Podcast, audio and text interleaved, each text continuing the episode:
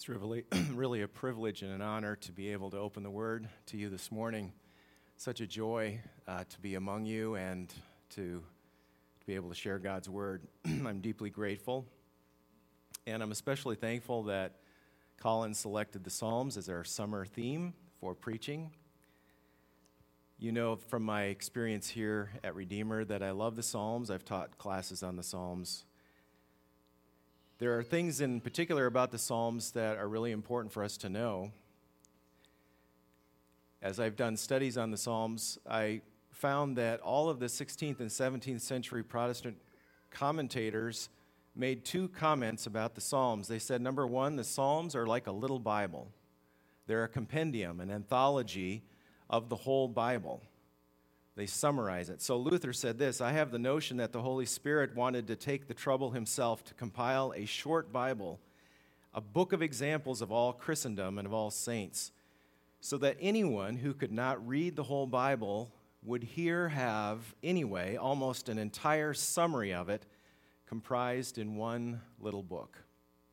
The second thing that these Protestant reformers, as they commented on the Bible, would say about the Psalms is that the Psalms express all of the feelings that we have in our heart. They're all there. Uh, Way mentioned this two weeks ago. The Psalms have this way of expressing everything that we feel. And in fact, there are times when, if we pick up a psalm and we pray it, we say, that, that doesn't feel like me today. That's okay, because it's God's word, as well as at the same time, our word back to God. It's very unique in the scriptures. And because it's God's word, there are times where those feelings and emotions and expressions that are in the Psalms don't match with where we're at, but that's okay because our emotions and our feelings are not front and center. You know, God's agenda is. And so God can form us and shape us through the Psalms. That's why the singing of the Psalms became the distinguishing feature in the Protestant Reformation among those reformed in France, Scotland, the Netherlands, throughout much of Europe. The singing and the praying of the Psalms was the distinguishing feature. It's why Dietrich Bonhoeffer said in the 20th century whenever the Psalter is abandoned, an incomparable treasure vanishes from the Christian church. With its recovery will come unsuspected power. That's why I'm glad that we're hearing God's word this morning and hearing from the Psalms. This morning's text is Psalm 96.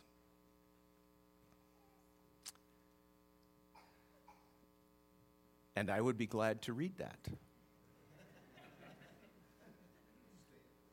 Please stand for the hearing of God's word.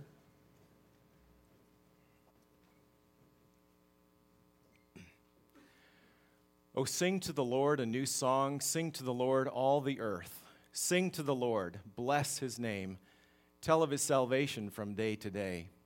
Declare his glory among the nations, his marvelous works among all the peoples. For great is the Lord, and greatly to be praised. He is to be feared above all gods, for all the gods of the peoples are worthless idols, but the Lord made the heavens. Splendor and majesty are before him, strength and beauty are in his sanctuary. Ascribe to the Lord, O families of the peoples. Ascribe to the Lord glory and strength. Ascribe to the Lord the glory due his name. Bring an offering and come into his courts. Worship the Lord in the splendor of holiness. Tremble before him, all the earth. Say among the nations, the Lord reigns. Yes, the world is established, it shall never be moved. He will judge the peoples with equity. Let the heavens be glad, let the earth rejoice, let the sea roar and all that fills it. Let the field exult and everything in it. Then shall all the trees of the forest sing for joy before the Lord, for he comes, for he comes to judge the earth. He will judge the world in righteousness and the peoples in his faithfulness. This is the word of the Lord. Please be seated.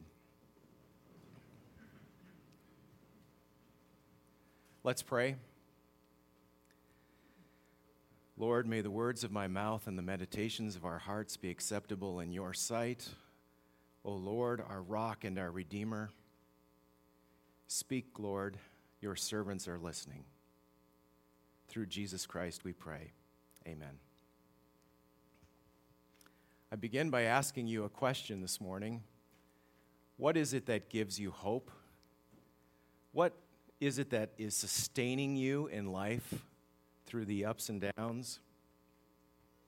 I ask this question to you because as I've been actually reading some novels, I've been reading through Dostoevsky's major novels, and I had to read about him in his biography, and I learned some really fascinating things.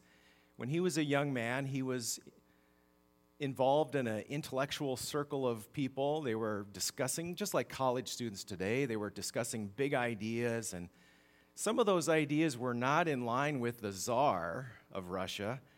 And uh, these young, we might call them radicals, were just young men thinking about uh, what it meant to be a government and a people.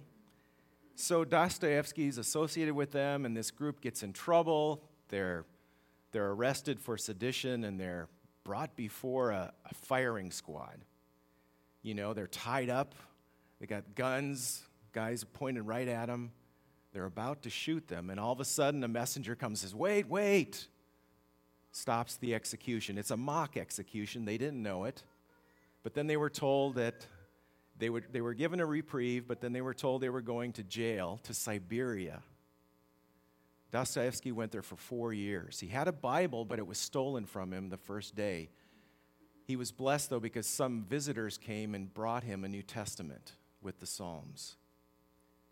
And he hid that under his pillow.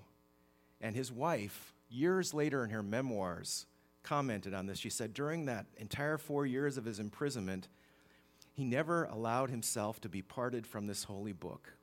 She said, 20 years later, when he recalled his sorrows and his mental anguish, she told one of her uh, husband's biographers, he used to say that the gospel was the only thing that kept hope alive in his heart. Only in that book did he find support. Whenever he resorted to it, he was filled with new energy and strength. The hope of the gospel has that kind of power to sustain someone in one of the worst places imaginable. That's why I ask you the question this morning What is the hope of your heart? What encourages you?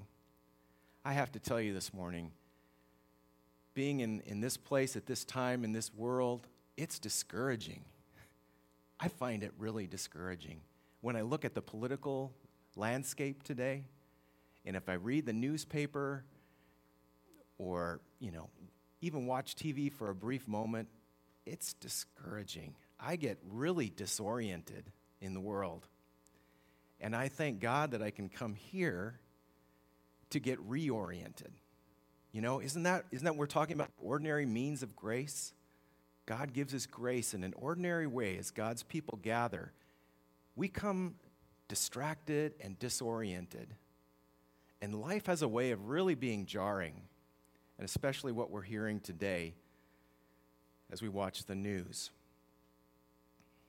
So I find it difficult, and sometimes I think some of you might be saying, Why am I here? You know, maybe some of you didn't even want to be here, but you were forced to come here. The Psalms warn us about that kind of deception that's out in the world, the lies, the false speech. It's very common in the Psalms but it's, as I said, very disorienting. It kind of reminds me when I was in junior high, high school, whatever, 14, 15, I had a clock on my wall. Now, I had kind of a goofy sense of humor, okay? So, this clock is a clock that ran backwards, and the numbers were flipped. And so I had to learn how to read the clock. But one time, it was in the winter, and I had, after school, I was tired, I fell asleep, I woke up, it was dark, and I didn't know what, where I was. I, and I could hear my mom in the kitchen. I was like, what, what's going on? Is she getting ready, you know, breakfast? And you know, so I didn't, I couldn't really, what is the clock saying? Is it, what time is it? I was disoriented. I didn't know where I was. I didn't know what time it was. I was confused. I think the world is kind of like that. And I think after all these, the messages we hear all throughout the week, you know, if we're on our phones, we're getting all kinds of messages. If we're, if we're uh, watching the news, if we're watching TV, whatever it is, all these messages, marketing messages, and they're all saying, You're on your own. There is no God. The world is on its own. So go figure it out yourself. And if you have to figure it out yourself, you might as well make as much money as possible and buy as many toys as possible and have as much fun as possible as long as you can. That's the message. So I need help. I need to be reoriented. This Lord's Day worship does that, and the scriptures do that. If you were in the class I taught in the Psalms, we, we noticed that the word law or Torah in the Old Testament means kind of like a javelin. It's a sharp object. It could be something that's thrown that hits the target.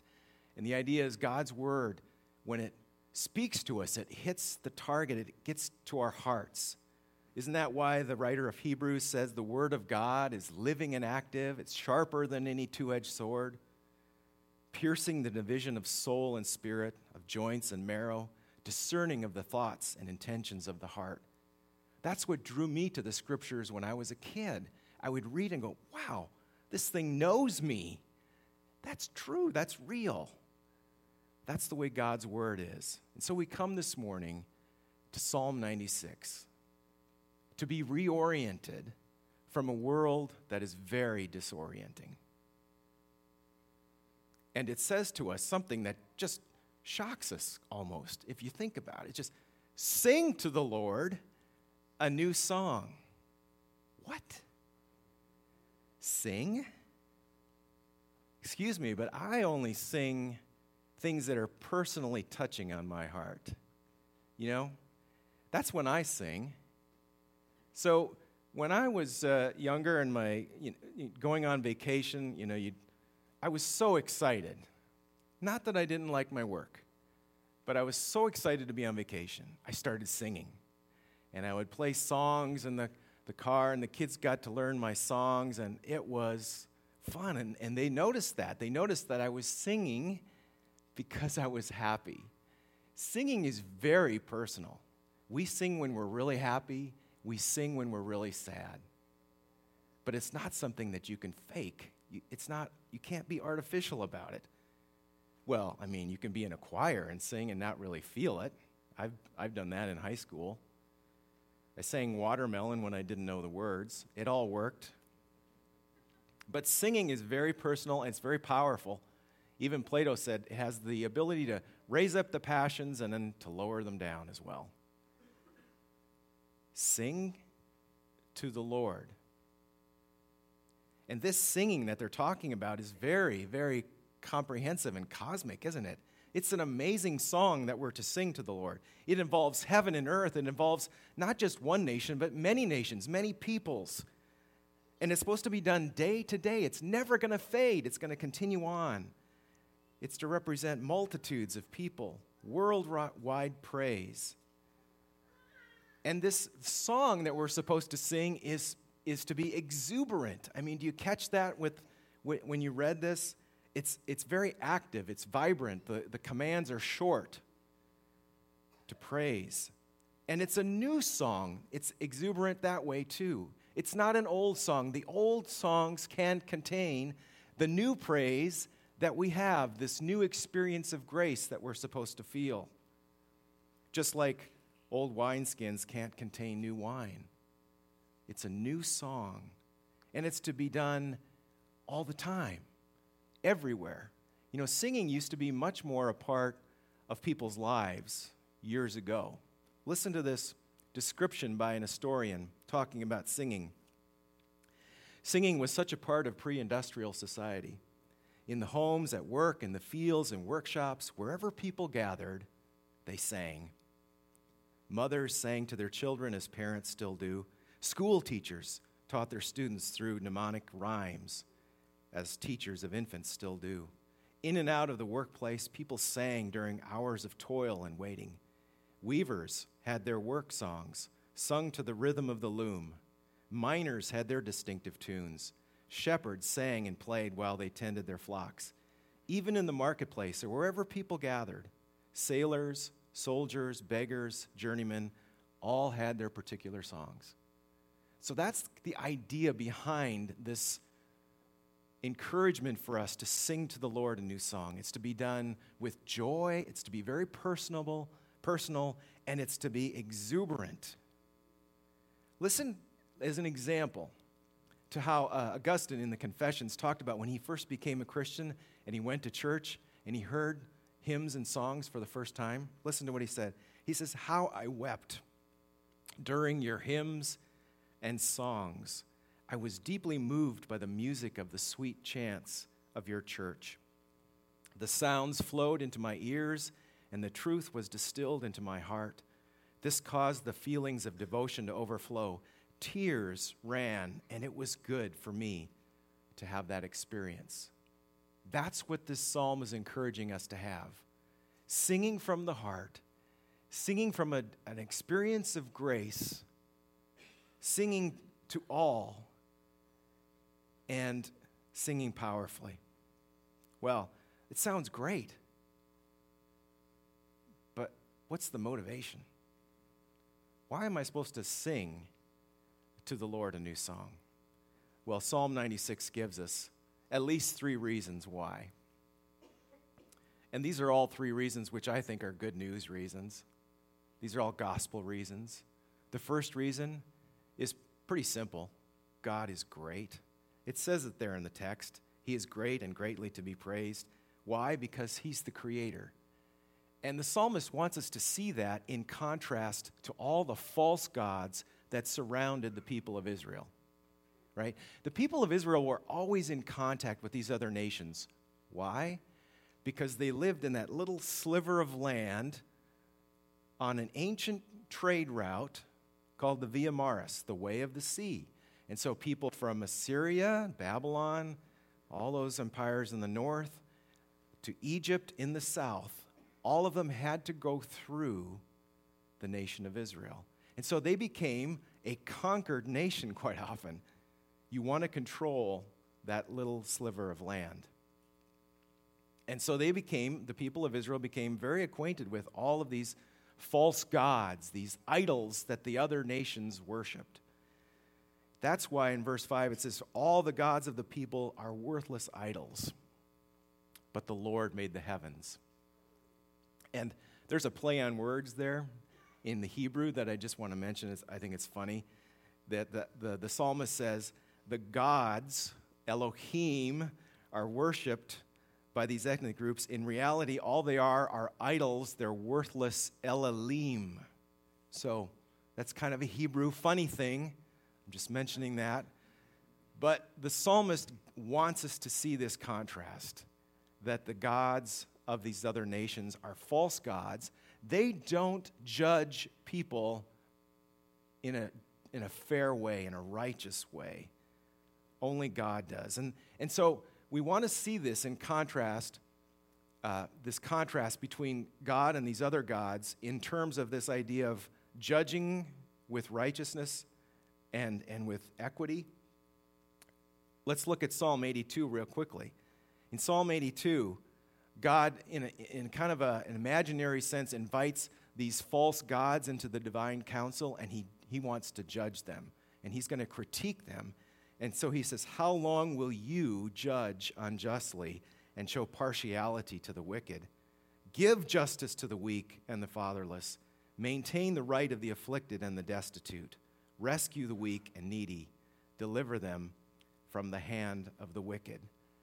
So, God, as the supreme Lord of the universe, as the one true judge who judges with faithfulness and righteousness, critiques these idols and he says to them, they are false, they are worthless. God is great. And he is great because he is a faithful, just judge. That should be motivation for us to sing a new song.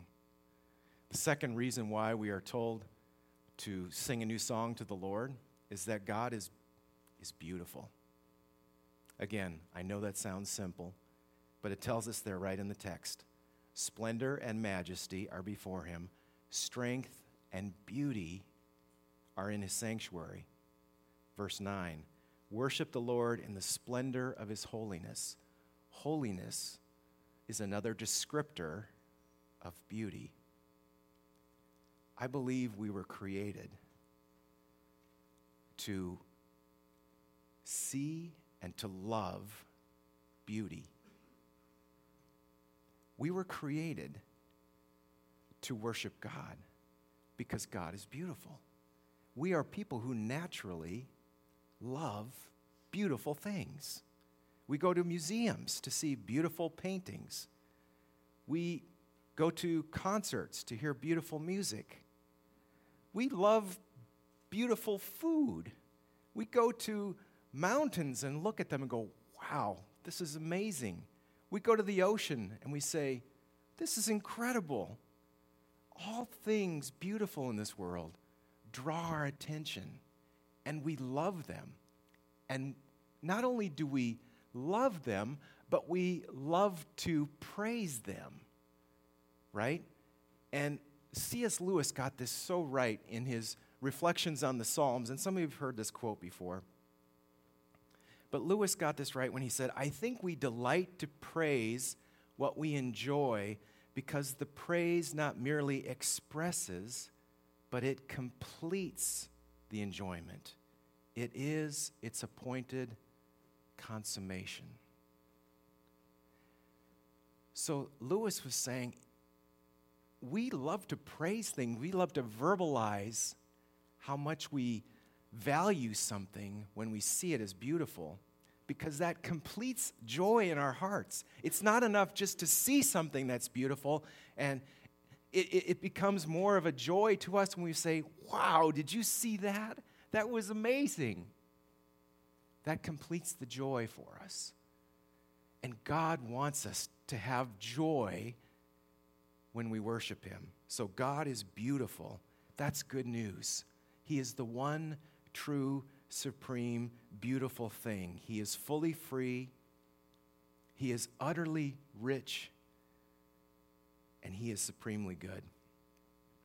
The third thing that ought to instill praise in us to make us sing a new song, and this is perhaps the most prominent thing in the psalm, is that He reigns. Verse 10 Say among the nations, the Lord reigns. We know this in our hearts because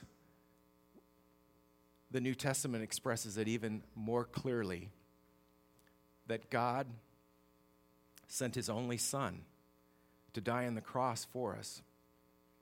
And Paul reflects on this in Philippians chapter 2, where he says, And being found in human form, he, Jesus, humbled himself by becoming obedient to the point of death, even death on the cross.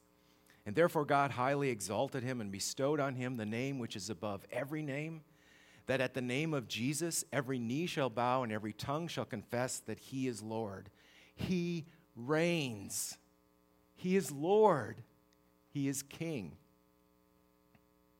That image of Jesus reigning as king is so strong that when John, the, the, in the book of Revelation, looks to see who the king is, he sees that Lamb, the Lamb of God, who reigns. And so he says, even in Revelation 19, I heard what seemed to be the voice of a great multitude, like the sound of many waters and like the sound of mighty thunder peals, crying, Hallelujah! For the Lord our God, the Almighty, reigns. He is Lord, He is God, He is Almighty. New Testament theologian D.A. Carson said, God reigns, and everyone, everything, every event, every matter, every thought is finally subject to his sovereignty. He reigns. He's at the right hand of God right now. He reigns over all governments. He reigns over the devil. He reigns over the weather. He reigns over things like Parkinson's and heart attacks. He reigns over everything. And it's a reign, as the scripture tells us, of justice and righteousness. That's the kind of reign that our king has. That's good news. That's great news. But some of you are going to say, it's a nice thought, John. Jesus reigns. I like that. But I look out in the world and I see a mess. So, what gives? Well, this is where we need, again, the wisdom of Scripture. We need to turn to the parable of the wheat and the tares. In that parable, Jesus says, you know what? The kingdom of God is going to be like this field, and I'm planting seeds, and it's going to grow into some beautiful wheat. But there's also going to be someone planting other seeds, weeds, and they're going to grow up together. And someone says, Well, shouldn't you just get the good stuff out, harvest it, and get rid of the bad? Jesus says, at the right time, that'll happen. At the consummation, there will be a harvest. But for the meantime, he said, let them grow together. So we live in this in between time, don't we? We live in this time where God's will is being done without any contest in heaven. But it's being contested now here on earth. But there's coming a time when that will will not be contested in heaven nor in earth. Well, that's our motivation. That's what should inspire us to sing to the Lord a new song. And I think it should have two major implications for us. First, it ought to give us peace of mind. Christ is ordering the world for his glory and for the sake of the church. That's an awesome thought. That should utterly revolutionize the way that you have to deal with the disorienting world that's around us. If you watch the news with the eye of faith, what you are seeing played out before you are the divine strategies of God. Frankly, I think the politics in Washington, D.C. is depressing and it's disgusting. And that constant lying and the manipulation from politicians, I don't, I can't stand it. I've started not watching it. And those so called news media are not news media, but they're public relations for the political parties. But you know what? I don't even need to tell you that. You folks are smart enough to figure that out yourselves. We understand the lies and the deception that are happening. And the good news for us is I don't have to be depressed or saddened by the direction of our country because I know that He reigns. He reigns over all political affairs. And that thought should transform our views of the world. Proverbs 21:1 says, "The king's heart, think of this, Jesus has the king's heart in his hand. It's like a stream of water, and he directs it however he wills. He reigns, and there is a power, his power, that will set things right in the end. He's a might that can be trusted. So I say, put away your depression over the political climate. God's rule brings reliability and stability. He reigns. And the same is true for your own personal life, where there's disruption as well and disorientation. Set aside your anxiety. Set aside those things that are consuming you. He reigns in your personal life as well. The second implication of this wonderful psalm is that it ought to change the way that we worship. We saw it in, in the passages which talked about worshiping Him, bringing before Him an offering. Well, what does that mean? What does it mean to bring before Him an offering? The book of Hebrews really sums up well the idea of New Testament worship now. It says this Through Him, let us continually offer up a sacrifice of praise that is the fruit of lips that acknowledge His name. So, worship involves the fruit of our lips. There's that singing from the heart, that very personal, powerful singing of praise. But it goes on do not neglect to do good and to share what you have, for such sacrifices are pleasing to God. That's the kind of worship and offering that God wants us to bring before Him. As Paul said in Romans, present your bodies as living sacrifices.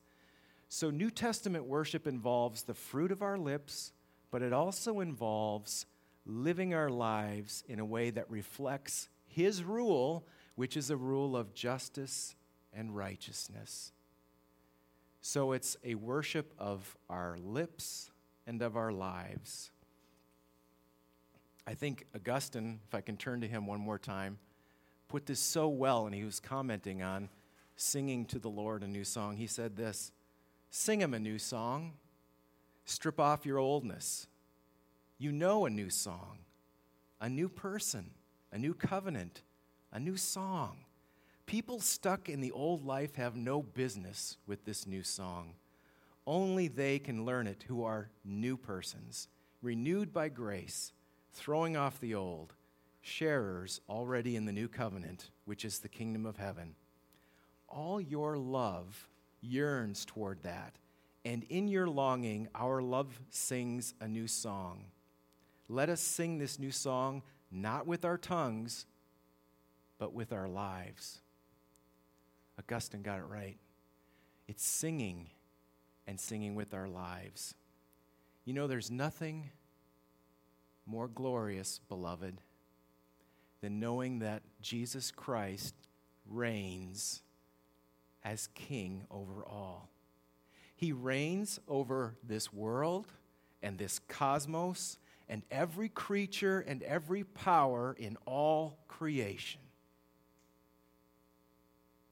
So much of the Christian life is discovering and savoring this fundamental truth that Jesus reigns. So sing to the Lord a new song because he is great, He is beautiful, and He reigns.